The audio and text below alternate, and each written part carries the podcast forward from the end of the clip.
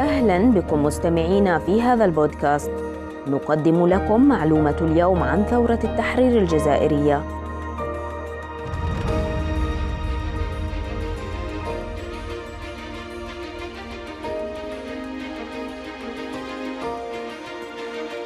اعتمدت هذه الثورة المجيدة على رصيد نادر التكرار من أبناء الجزائر الذين أبوا إلا أن يضحوا بكل ما لديهم في سبيل أن تتحرر الجزائر من أيدي المستعمر الغاشم وأن ترفرف رايتها على قمم أرض الجزائر.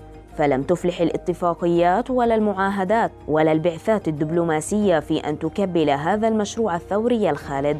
ولا أن تجعل الجزائر ملكا لفرنسا بفرنسة كل ما هو للجزائر ينتمي. لكن هيهات لتخطيط أن يحجب إرادة فذة صهرت حديدا وأذابت جليدا وفجرت براكين من تحت الأرض. وإنه لا يليق لهذه الثورة أن تعرف نفسها بنفسها لكل قارئ من أنها أظهرت بطولات شعب أبي رفض كل أشكال الاحتلال والسيطرة. صدقا تتزاحم الأسطر وتتصارع الذكريات الذكريات والأحداث لتدوين بطولات لا تكفي مئات الكتب لذكرها ولكن ستكون لنا وقفة كرام على نماذج منها.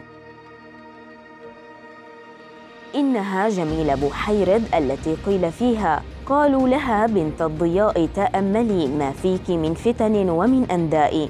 سمراء ران بها الجمال لونه واهتز روض الشعر للسمراء. شكرا لحسن استماعكم وإلى لقاء آخر مع معلومه جديدة.